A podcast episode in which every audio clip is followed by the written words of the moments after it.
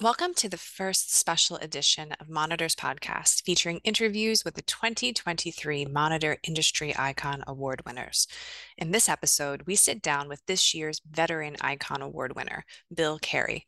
Before we begin, I want to tell you about Monitor Suite, the content subscription service equipped for the equipment finance industry. Monitor Suite features high quality streaming series, including our blockbuster documentary series, GE Capital's Legend and Legacy, which provides an in-depth exploration of the history of GE Capital. Monitor Suite members also have 24-7 access to our entire library of in-depth data reports dating back to 1992, early access to each digital edition of Monitor, PDF and Excel versions of our ranking reports, videos, members-only live stream events, exclusive articles, and much more. For more information, please visit monitordaily.com slash suite. Monitor Suite was a project that I started working on during my time in cohort two of Stripes' leadership program, which just happens to be today's podcast sponsor. Stripes is the leadership development program for the equipment finance industry. This 10 month program launches with a three day intensive transformational program and also includes master talks and master workshops from notable industry and leadership experts, working cohort groups with other industry professionals, outcome driven development sessions, and much more. Stripes was a truly transformational experience for me, and I encourage you to learn more about the program by visiting stripesleadership.com. Hi, everyone. I'm Rita Garwood, editor in chief of Monitor. Joining me on the podcast today is Bill Carey. Bill is SVP and Assistant General Counsel at Everbank, and he is also this year's Monitor Veteran Icon. Bill, I'm excited to talk with you today. Uh, so am I. Great. So, as I just mentioned, you have been awarded the title of Monitor Veteran Icon, and that means that you've been in the industry for a very long time. Um, I want you to go back to the beginning of your career. Um, where, where did it begin? What were your long-term goals when you were just setting out and how did you get started in equipment finance? Well, I can't say that I had long-term goals. It was really happenstance. I got I was working at a large New Jersey law firm. I got a call from a headhunter, asked me if I wanted to interview for uh, a job at AT&T Capital. And at the time, AT&T Corporation had not yet divested its equipment business.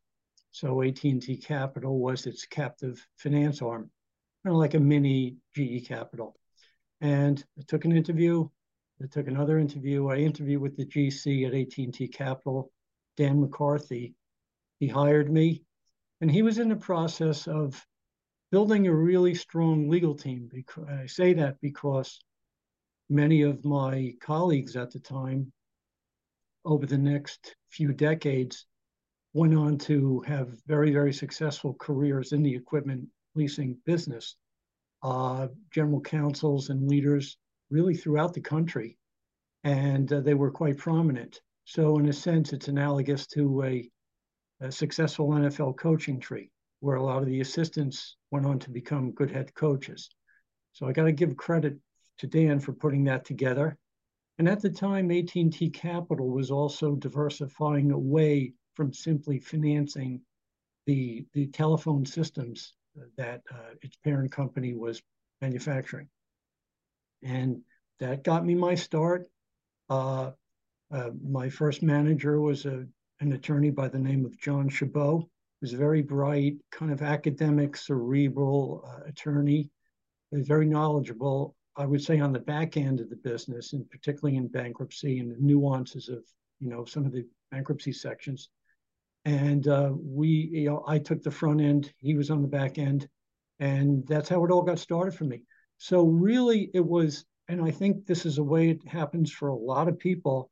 It's a call, uh, an opportunistic moment, a meeting, and you take it from there. Yeah, that that tends to be the case. I, I, ask a lot of people how they got into equipment finance. I've been asking that question for about 11 years now, and I don't think anyone has said I intentionally plan to get into equipment finance. like there's there hasn't been anybody yet. So and no one yet. I'm not surprised. Yeah. So you have been with Everbank and its predecessors for about two decades, according to um, what you have listed on your LinkedIn profile. What were your primary goals when you joined the company, and how do those goals compare to the organization you see today? I'm sure you've seen a lot of changes over the years. Oh, ton of changes. Well, actually, at the time, I received a call to help USXL, which was a startup. Uh, I had been out of the business for a few years. Um, I, I, I, think I left CIT uh, three years prior to 2004. Yeah, and um, I was working for a, a, British electronics publishing company. Um, we had an office in New York and in London, and uh, I was I was in the process of maybe leaving that. I had an equity stake. Uh, I got a call from Jim Grain, asked me to come over. Could I help them a little bit? Uh, I said, yeah, I can come over a couple days a week and help in New Jersey. Uh, one thing led to another. Uh, Jeff Hilzinger, who I work closely with in putting in the first kind of credit facility for the company, you know, said, Bill, we'd like you to work full time. Uh, we certainly could use you. And again, here we go. Uh, an opportunity blossomed into something larger. And I've, I've been there 20 years now. Um, of course, there were a lot of changes. Most of the changes occurred as a result of changes in control and purchases. Uh, USXL was purchased by, actually by a, a consortium of groups called Tygris. Uh, that occurred during the financial meltdown in 2007, 2008. Everbank, whom none of us had ever heard of at the time, you know, visited us and wanted to diversify away from their mostly residential mortgage banking backgrounds and originations. And uh, they bought an equipment finance company. Uh, we set sail with Everbank, and then uh, we then Everbank was ultimately purchased by TIAA Bank. Uh, actually, TIAA formed TIAA Bank, and now we're going back to Everbank because TIAA sold most of its interest in the bank to private equity recently. So here I am again come full circle 20 years. So, and also during that time, uh, our the, the, the, it was primarily a vendor equipment finance business. Now we have many other businesses, uh, structured finance, uh, other bank businesses, but primarily that vendor business has ultimately become very, very successful through diversification and growth. That's great. Yeah. I, I know I've been around for I've been around since the the Tygris to Everbank. that's that's how far back I go in this, but it's it's interesting to hear the whole story. Yeah, of, well, that period was particularly well, it was turmoil throughout the country with regard to you know really a meltdown in the capital markets, and it was a very tough time. To, it was a sort of time of survival, hmm. and I'm happy to say that we did survive. Yeah, and I think thrive. most of the equipment finance companies throughout the country did manage that crisis better than certainly a lot of the real estate lenders. For sure. Yeah. So, looking back across your career, um, what have been the highlights and which accomplishments um, are you the most proud of? Yeah. You know, I, I wouldn't say I have one particular highlight or one deal or one, you know, uh, Sometimes the deals you don't do are the ones that are the best. It's been a continuous series of mostly transactions, large and small, buying and selling, lending and leasing, uh, but all along either being a solo attorney at a startup or managing a team. I've been very fortunate to have very, very fine attorneys and professional staff with me and uh, in a in a in really in a collegial, always a collegial, close knit group. Uh, I've I my goal is sim- simply to like any good attorney to make my client successful, to do what I can to make them a success. Um, that involves not just funding new deals, but also managing problem transactions, uh, people issues pop up. Um, of course, lawsuits are involved. Any person who runs a business encounters all these things. And legal plays a role in almost everything. And so I've really covered the, the full spectrum of legal issues that could possibly visit a privately held, and a, at one point we were Everbank was a public company. So I've really seen it all. Um, been able to work well, not only within the legal department, but with really all professional groups within the finance businesses with whom I have been affiliated with. I suppose that would be the secret to my long term success in this business. Good listener and able to uh, get along with people, good and and uh, have a common goal, and let's get there together. Simple as that. That's definitely something to be proud of. Not everyone can say that for sure. So, so you were talking about the economic downturn, the Great Recession of 2007 and 2008. You've had the benefit of living through, you know, several economic cycles. If you could impart three major takeaways um, from your experiences with those cycles to to leaders of today, based on your experience with the fluctuating markets, what would they be and why?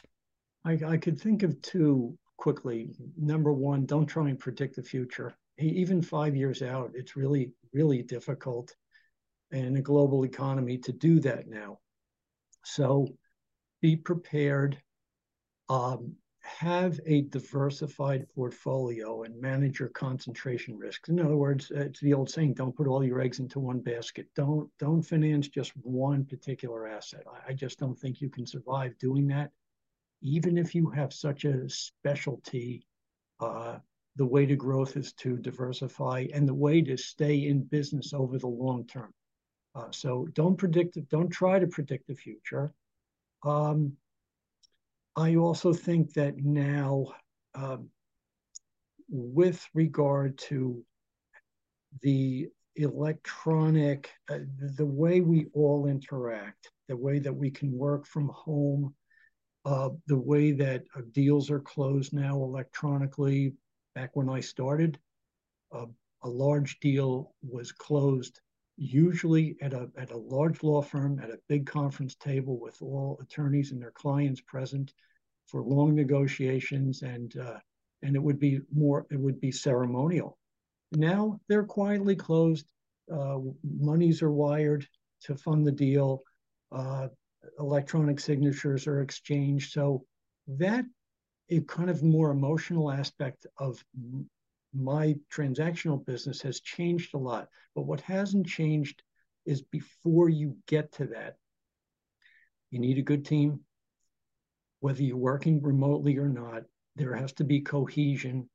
Um, and um, so I would say that the, that that's there's a third thing to be to, to be mindful of. Build a team, know the business. And I have to say right now that the ELFA um, is a really terrific trade organization for this business because it really helps. It really helps uh, concentrate uh, the industry. Uh, you, uh, it's manageable enough so that in my particular field, I know most of the attorneys in this all around the country, inside, outside counsel, and in-house counsel. The monitor is also a very good source of information about competitors, about people. So it makes it easier to keep up with that. And, um, you know, so, so there's some, again, I keep stressing these are kind of fundamental business issues. There's no, I'm not revealing any secrets that I've learned. Um, blocking and tackling, knowing the business, keeping informed, uh, don't try to predict the future, and uh, concentrate your risk, spread it out. So, since you mentioned the ELFA, I wanted to kind of jump ahead a little bit to um, the fact that you served as chairman of the ELFA's legal committee in 2011, and you've been very active in the association. Um, from a legal perspective, can you speak to the benefits of the ELFA, ELFA's activity in the industry? Yeah, I think it's terrific. They provide, uh, they, they, they, they cover the waterfront. Uh, I rely on um, the for new for, for, new state laws coming up. They're very good at informing uh, the lawyers. Um, the annual convention. It's called the Legal Forum. It's a great way, particularly, I do want to make this point.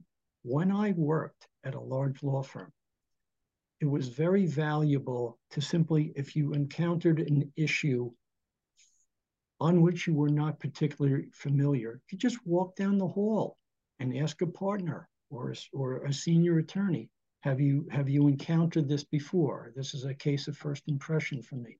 Or go have lunch. Let's talk it out. What can you point me to? When you're in house, particularly if you're the only attorney or if you have a small team, you don't have that resource. So you can go to outside counsel, uh, and and and of course, the way to meet the best outside counsel in this industry is through the ELFA, and that's where I've met all the best attorneys around the country. It's once a year that meeting provides a lot of information, particularly before again before you've got daily uh, emails on issues. Okay, you learned about the important cases. So I think that the ELFA and in particular, its legal committee has been a really good source, not only of information for me, but I've built friendships, professional and personal friendships over the last 25 years through that organization. And I, I'm, I'm a strong supporter of it. That's fantastic. Yeah, definitely can see all of the the work that goes into um, everything that the ELFA does, you know, illegally, politically. Um, so it's it's great that you're able to uh, be part of that for such a long time. So, in addition to your career as an attorney, um, you're also a college basketball star and fifth round draft pick for the New York Knicks in 1980. Yeah. Can you tell us a little bit about your basketball career and how that well, has impacted your career? I, well, I want, don't want to talk too much about it. It was a long time ago, but I will say um, I was the captain of my college team for three years. I was, of course, the captain of my high school team, but um, being the captain of the team is it, it just it's a leadership position, and that, of course, helps translate into the business world. The business world is filled with former successful athletes who become leaders in business, and it's simply because uh, of, of, of managing, leading, and actually doing. Not just it's not coach, not just walking the walk. You got not talking the talk. You got to walk through. You got to do it, and you got to perform. So that also translates to the individual things that attorneys do in, in fresher situations. Okay, negotiating, closing deals, making quick decisions, uh, making informed decisions based upon experience. So, yes, that does translate into uh, helping me with what I do now, looking back on that. And I suspect that that even goes back further to just playing ball in the playgrounds and becoming uh, becoming a, a, good player and then people start looking up to you you can organize the teams they look up to you to uh, you know to uh, uh, let, let me put it this way. The first, I was working in a law firm in New York, and um, we I played in the Lawyers League. And when you are the one guy on the team that played college ball, uh, it's usually, hey, Bill, you know, you guard their best guy, you score our points, you get all the rebounds, and then kick it out to me, and I'll take a three point shot occasionally. And then afterwards, we'll have beers. So that was all fun. Okay. So there you go.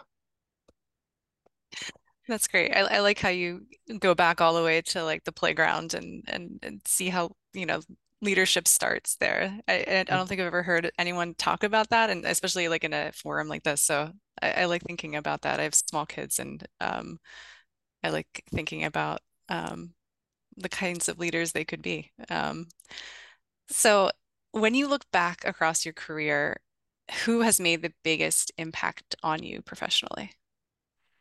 Well, you know, I don't know if I could single out one person per se, but there is a gentleman, Jim McGrane. Jim McGrane was the really the founder of U.S. Express Leasing, and the reason I and Jim, uh, uh, unfortunately, uh, you know, passed away. Uh, gee, it's probably been now about um, maybe eight, ten years. Uh, died tragically and unexpectedly. Jim had such a big heart. People don't talk about that a lot in our business. He was uh, just a, a, a person who left a great impression upon everyone he worked with. He just had that, he had that talent. Jim also was very strategic. He liked he liked organizational design.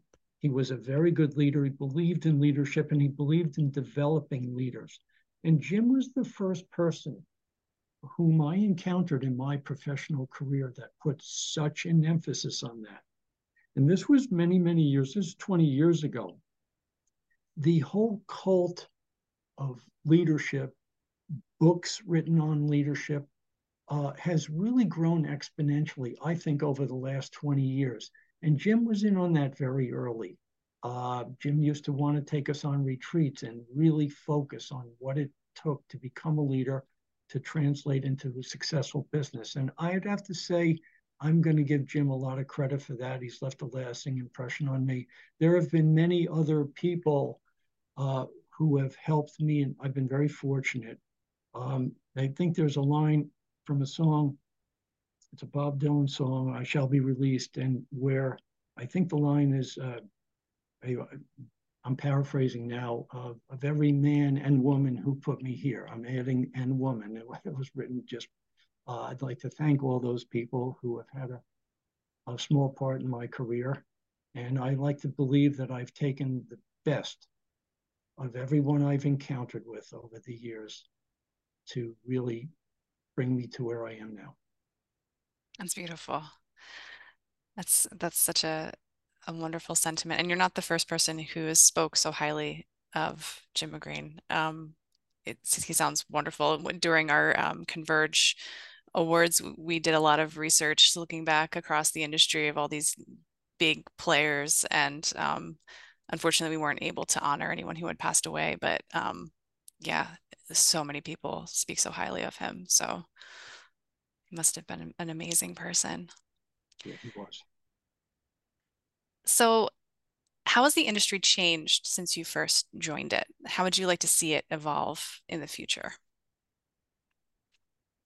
Well, from a technical standpoint, there there is a, there's been a shift in in in financing hard equipment as the country has become more of a service oriented company uh, oriented co- a country the business has had to develop uh, ways to finance not only hard equipment but software um, services ongoing products. Um, and so that's been an, a, a, just a natural parallel.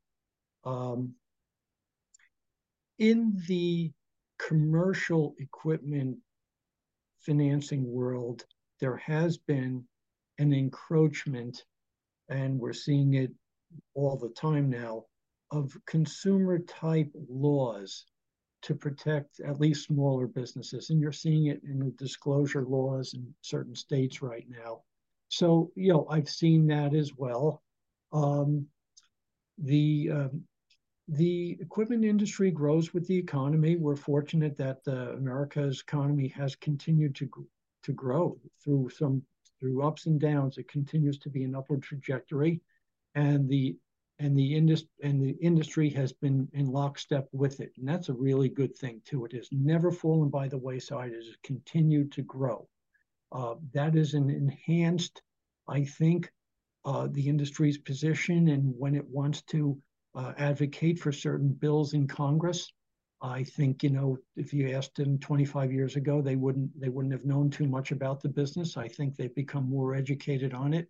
So um, so I, I I'd have to say that you know we have grown and changed for the better as the country has in in in this space, and it's helped a lot of businesses grow. That's great. So I have one last question for you. What advice would you give to leaders of tomorrow? Um, yeah, it's a, it's a good question. Um, beyond beyond uh, well, um, John Wooden, the probably the greatest coach this country ever produced, the former UCLA basketball coach, had developed over a long time what he called the pyramid of success. The cornerstones he believed of success are enthusiasm and industriousness. And I tell that to particularly young young professionals. You have to be enthusiastic about what you do, even if you don't think it's that interesting when you first start a job. If you learn about it, you will become it will become interesting, and with enthusiasm, you can become successful. And industrious, the other the other cornerstone of the pyramid, is simply hard work. There's no substitute for that. So those I would say, grab borrowing from John Wooden, enthusiasm and industriousness will take you a long way, and and uh, being a good listener. Let's throw that in there. That's so again, fantastic. there's nothing too hard to achieve if if you can just follow those simple things. That's great advice. Bill, thank you so much for talking with me today. It's been great having you on the podcast. And congratulations on your on your icon award. Thank you, Rita. It's been my pleasure.